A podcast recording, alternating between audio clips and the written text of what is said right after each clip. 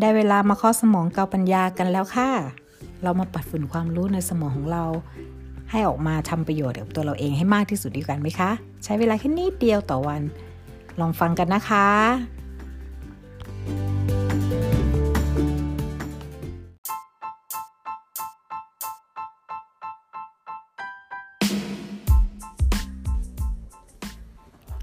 รักตัวเองให้เป็นทำยังไง สวัสดีค่ะ วันนี้อีพูยสิบเอ็ดนะคะ วันนี้นกเอาประโยคนี้ว่ารักตัวเองให้เป็นต้องทำยังไงก็คือ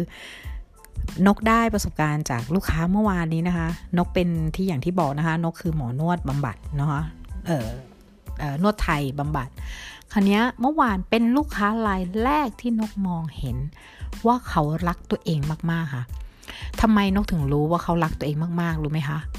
นก เจอผู้คนมามากมายหลายแสนคนแล้วค่ะ นกนวดมา 20 ปี คือสัมผัสคนมา 20 ปีพูดอย่างนี้ดีฝ่าไม่ได้นวดเป็นอาชีพยาวนาน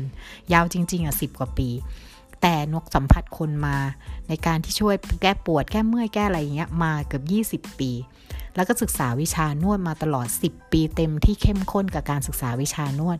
นกเลยมองลึกเข้าไปถึงการว่าทำไมคนเราถึงปวดเมื่อยทำไมคุณถึงได้รู้สึกหมดพลัง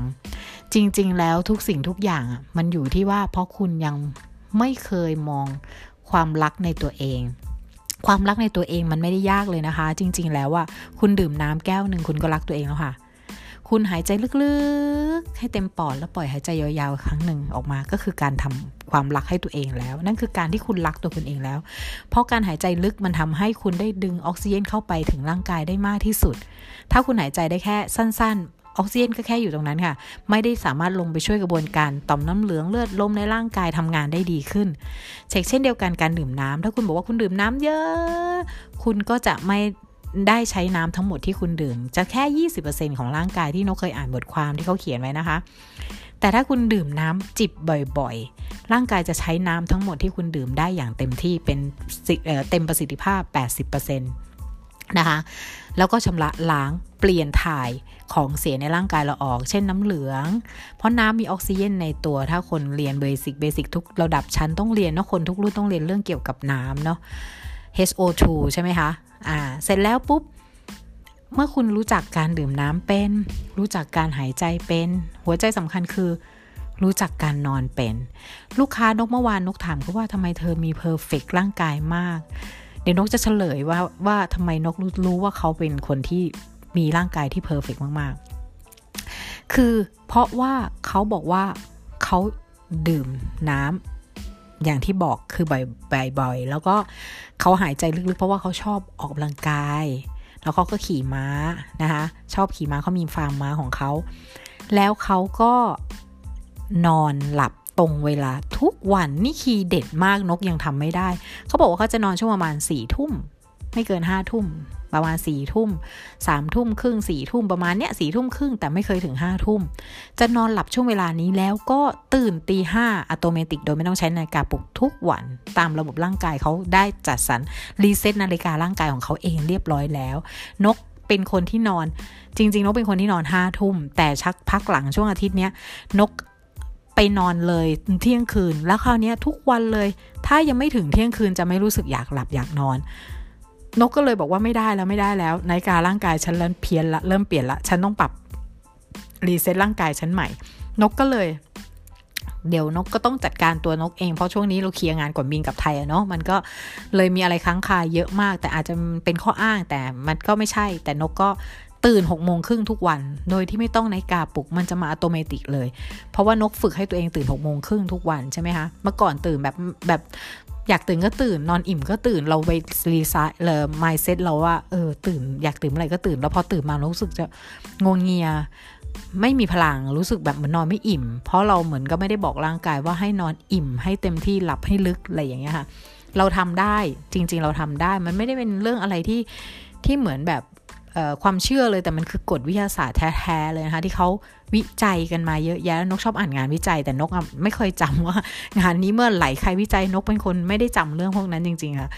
แต่ชอบอ่านให้เป็นความรู้ที่สำคัญ เก็บแต่ข้อมูลสำคัญมาเป็นความรู้จะไม่ได้ยกว่าด็อกเตอร์คนนี้อาจารย์คนนี้หรืออะไรคนนี้นอกจากว่าอันนั้นแบบอีกกรณีพิเศษโอเค ต่อนอกเรื่องอีกแล้ว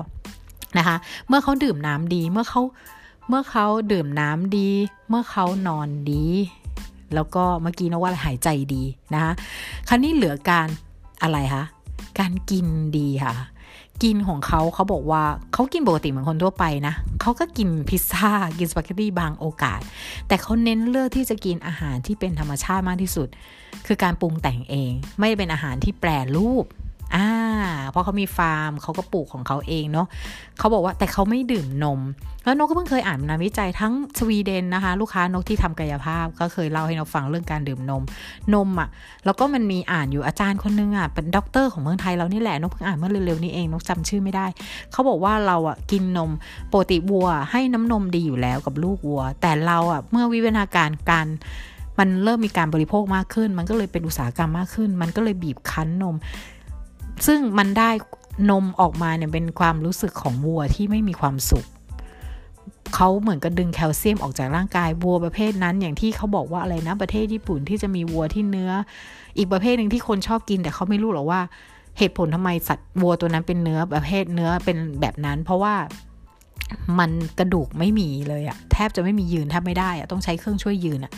คุณสังเกตเขาจะมีเบลยืนไม่ใช่เขาล็อกวัวเลยนะอันนั้นนะเพราะวัวมันยืนไม่ได้มันไม่มีแรง เพราะเราคั้นมันออกมาหมดแล้วไงแคลเซียมเพราะเราจะกินแคลเซียม ก็เหมือนเราไปกินแคลเซียมของวัว เราเขาก็เลยแบบ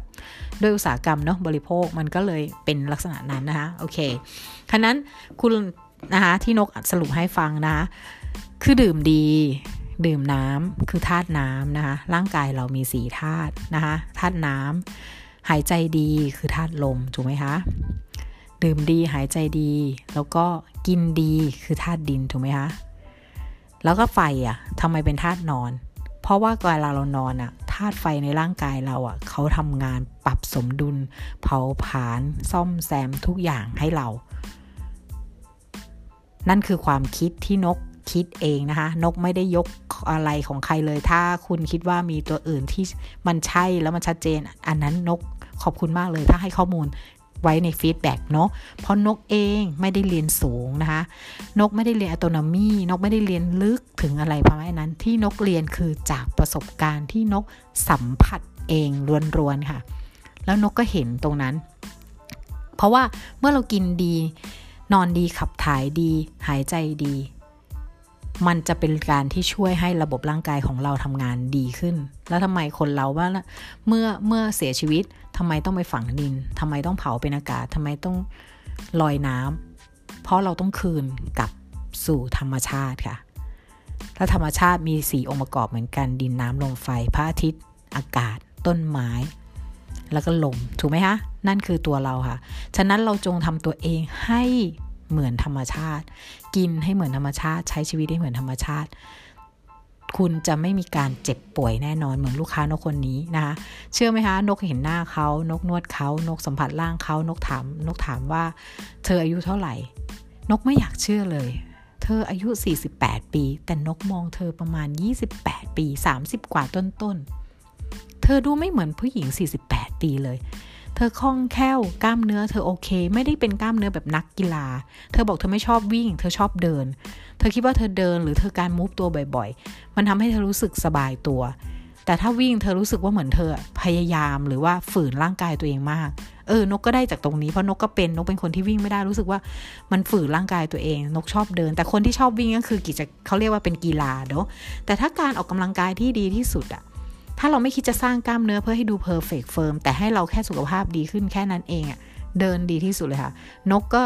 ปักหมุดเลยนะคะ กลับมาเดี๋ยวอ่านหนังสือ OKR ของอาจารย์นภดลร่มโพธิ์เสร็จแล้วจะต้องฝึกทำ OKR เพื่อเตือนไตรมาสเพื่อให้เป็น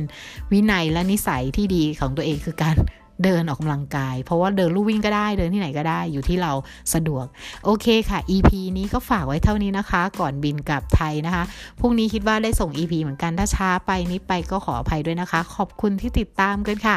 ดูแลตัวเองรักตัวเองมากๆนะคะ ง่ายนิดเดียวค่ะ ความรักตัวเองทำง่ายนิดเดียวค่ะ แล้วคุณจะมอบความรักให้คนอื่นได้ บนโลกนี้มหาศาลมาก สวัสดีค่ะ